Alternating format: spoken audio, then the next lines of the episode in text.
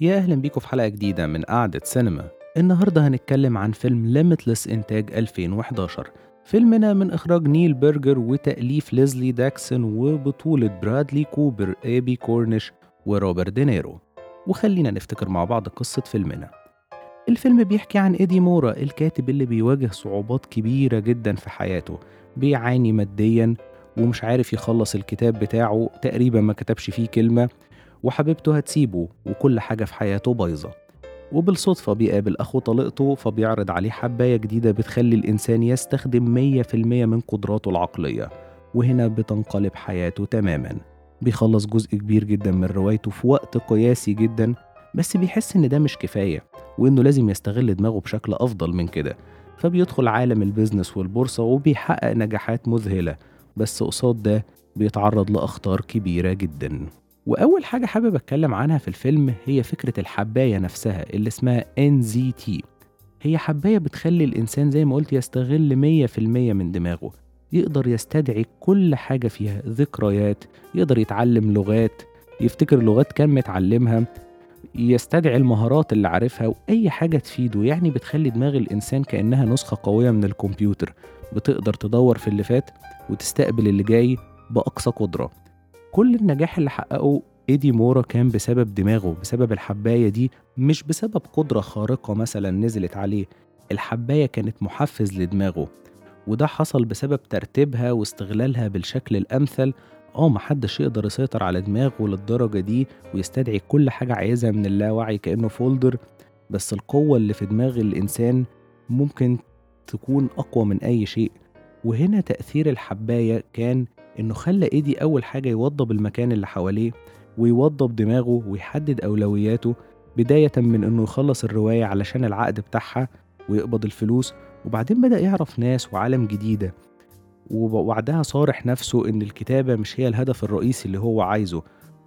رجع تاني، كتب في آخر الفيلم وأصدر كتاب علشان ياخد الزهوة بتاعة الكاتب والوضع الاجتماعي بتاعه، بس كل الخطوات اللي عملها دي مقترنة بأنه أخد NZT.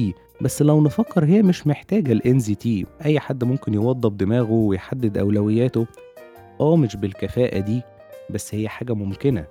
وكمان NZT خلته يتخانق على أساس مهارات وخناقات شافها في التلفزيون، والبنت اللي قابلها في الأول، وافتكر كتاب القانون، وكل حاجة جات له خلته يقدر يعدي المشكلة اللي كانت مع جارته. هنا الفكرة بالنسبة لي إن الإنسان يقدر يملي دماغه باللي يفيده، يعني شوية المواقف اللي شافها والكتاب اللي كان عارفه وكل ده ساعده. بس بالتأمل في الموضوع نلاقي إن الواحد يقدر يستلهم الأفكار ويطور تفكيره من الحاجات اللي بيملي بيها دماغه. يعني الراجل ده لو ما كانش شاف الحاجات دي وعرفها ما كانش هيقدر يعدي من المواقف، الحباية ما كانتش هتفيده. فالإنسان بيملى دماغه بإيه؟ هو ده السؤال المهم. وكمان فكرة استغلال كل الظروف ودراسة الحاجات المحيطة بالإنسان، ده نفعه في سوق البورصة والبزنس. هو لما أخد الحباية برضو أرجع وقرر سعادته إنه يستغل 100%، بس هو لو ما كانش عنده إرادة التفكير وإن هو يدرس إيه اللي ناقص حواليه وهو يقدر يستغله إزاي ما كانش نجح. فأعتقد إن أهم حاجة دماغ الإنسان، الحباية كانت مهمة جدا، بس مش هي لوحدها كلمة السر. بس على قد ده كله الموضوع ما كانش ليه عيوب؟ أكيد الإجابة لأ، كان فيه مخاطر كبيرة جدا. أولها الناس اللي كانوا عايزين يوصلوا لمخزون الحبوب اللي عنده الرهيب وكله عايز، لأن في ناس كتير مدمنة زيه ومش عارفين يبطلوا. وهل إن في ناس واظبوا عليها زي طليقته ما جالهمش انهيار لأن دماغ الإنسان مش هتقدر تستحمل تشتغل بالكفاءة دي على طول؟ كل دي مخاطر موجودة. بس كان برضو في سؤال مهم جدا بعد المخاطر دي، هل الفهم السريع وقوة العقل لفترة قصيرة تحت تأثير حباية زي دي ممكن يخلي الواحد برضو يفوت وقت من حياته مش فاكر فيه غير لمحات منه، وممكن ما يكونش مسؤول عن تصرفاته زي الست اللي اتقتلت في الفندق؟ أحسن ولا إن الواحد يتعب ويفهم ويتجنب الآثار بتاعة الانسحاب المدمرة للجسم؟ هنا ده اتطرح قصادنا في النموذج بتاع إيدي مورا، بس إيدي يمكن كمان عرف يتغلب عن على المشاكل دي شوية، عكس طليقته وعكس الراجل اللي كان قصاد فان لون اللي مات، اللي هو كان هيشاركه في الصفقة الكبيرة. والنموذج الآخر هو فان لون اللي لعب دوره روبرت دينيرو باقتدار وأداء يعني عظيم كعادته. واللي متابع البودكاست هيعرف قد ايه انا بحب روبرت دينيرو واتكلمت عنه كذا مرة، ويمكن ابرزهم في فيلم ميدنايت ران اللي اتكلمت عنه في الحلقة رقم 3، واحد من الافلام الاندر ريتد جدا.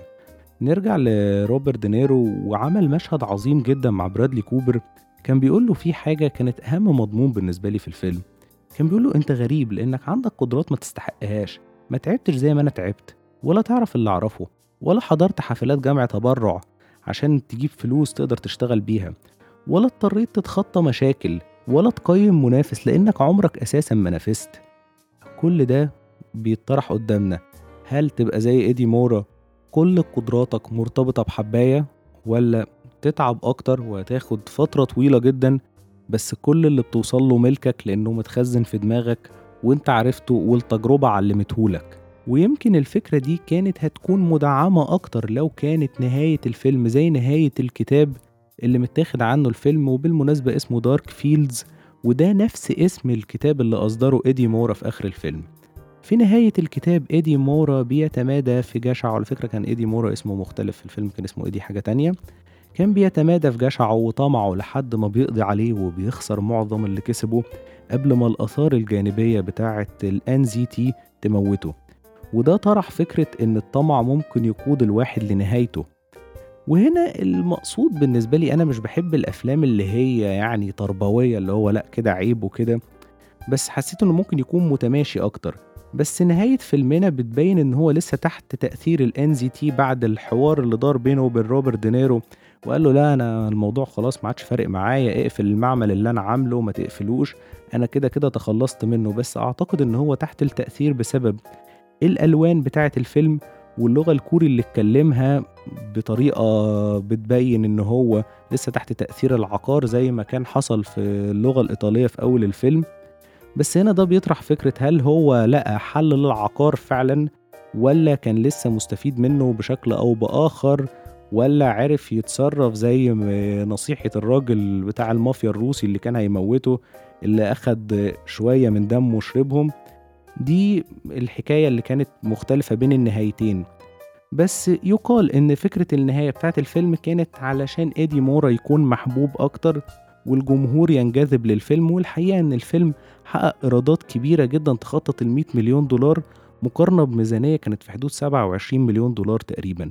والحقيقة أنا ما اتفصلتش من النهاية، يعني أنا كنت مستلطف إيدي مورا جدا، يعني الغرض بتاع النهاية حصل، شخصية لطيفة بالنسبة لي، وكان عاجبني جدا فكرة طموحه، وكان عاجبني رده على فان لون اللي لعبه دينيرو. يعني الموضوع كان فيه ذكاء، بس حسيت إن ممكن كان دينيرو أو الموضوع اللي هو رايح بيه ليه إن هو أنت هتبقى تحت أمري بالحباية، وإن أنا بقيت بصنعها بشكل يعني احتكاري خلاص للشركة اللي أنا اشتريتها، وانت ما يعني تعمل اللي أقوله يا إما أمنع عنك الحباية.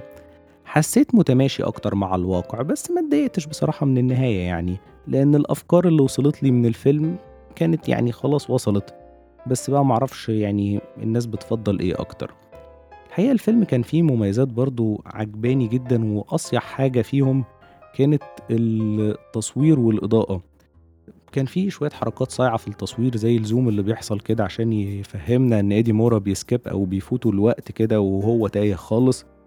وكان فيه قرار ذكي جدا في الالوان بتاعة الفيلم، ان ايدي طول ما هو مش تحت تأثير العقار، وفي اول الفيلم لما كان بائس ويائس خالص اللون مزرق، وده كان مدينا احساس بالبرود والحياة الفاضية البائسة، على عكس بقى تأثير العقار الوان كده يعني براقة كده والحياة منورة خالص.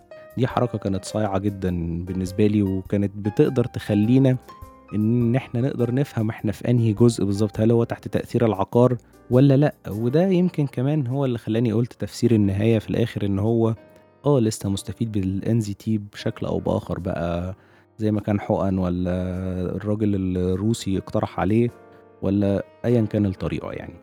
وكمان كان فيه حركات كده في التصوير صايعة، زي مثلا حركة لما شاف البنت اللي اتقتلت في الفندق في التلفزيون، فخرج بره وكأن حياته انقلبت رأسا على عقب والكاميرا اتقلبت معاه، كانت حركة حلوة جدا.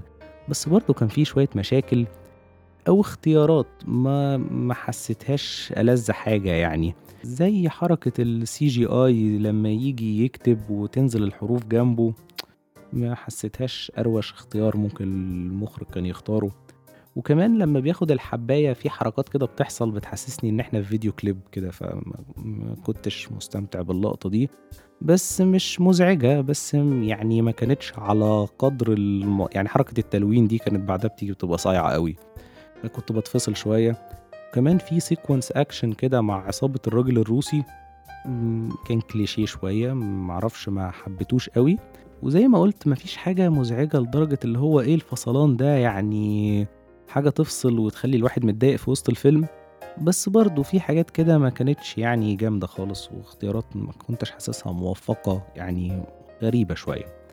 بس أكتر بقى حاجة عجبتني جدا في الفيلم الأداء التمثيلي. برادلي كوبر كان جيد جدا الحقيقة، يعني كان في مستوى الموضوع وعرف يوصل لي إحساس وهو بائس ويائس، وعرف يوصلني وهو تحت أثار انسحاب العقار من جسمه، وفي نفس الوقت برضو لما كان مبسوط كده واكسايتد وبيعمل كل اللي هو عايزه برضو كان عاجبني جدا في كل مراحل الفيلم. ونيجي بقى الأهم واحد في الفيلم بالنسبة لي هو دينيرو، زي ما قلت كان عامل أداء كبير جدا وعظيم جدا. بس برضو كان في انتقادات، يعني حد من الريفيورز على اليوتيوب المشهورين جدا كان بيقول إن مشاهده قليلة قوي، وإزاي يكون دينيرو موجود وما يتمش استغلاله. بس الحقيقة أنا هنا حابب أقول إن دينيرو هو اللي استغل الموقف تماما. مشاهد قليلة قوي بس كل لحظة كان بيظهر فيها كان بيعمل أداء حلو جدا، أداء عظيم بالنسبة لي. كان مفكرني شوية بظهور جاك نيكلسون في A Few Good Men. كان جاك نيكلسون لما بيظهر كده كان بيعلي الفيلم جدا، والغريبة انه كان بيعلي اداء توم كروز جدا، مش عارف ازاي برضو. يعني توم كروز كان اداؤه يعني ما كانش بالقوة طول الفيلم اللي كان فيها لقطات جاك نيكلسون كان بيعلى جدا. بس هنا برادلي كوبر بصراحة كان كويس جدا في اللقطات اللي مع دينيرو، بس دينيرو كان بيعلي مستوى الفيلم جدا، حتى اللحظات اللي هو ساكت فيها كان قوي جدا. الحوار الأخير معاه كان عظيم جدا. المشهد اللي اتكلمت عنه كان هايل جدا كعادة روبرت دينيرو. وفي النهاية أكتر حاجة عجبتني في الفيلم فكرة إن دماغ الإنسان هي أقوى سلاح، ولو اشتغلت بكفاءة 100% ممكن يبقى سلاح مدمر. ممكن ما يوصلش لدرجة إنه يبقى مدمر، يعني مش هنعرف نشغلها 100%، بس برضو يفضل سلاح قوي وموجود. والحد هنا خلص كلامي عن Limitless. يا رب تكون الحلقة عجبتكم، ويا ريت اللي مش عامل سبسكرايب يعمل عشان توصل لكم الحلقات الجديدة باستمرار. ونتقابل الحلقة الجاية، مع السلامة.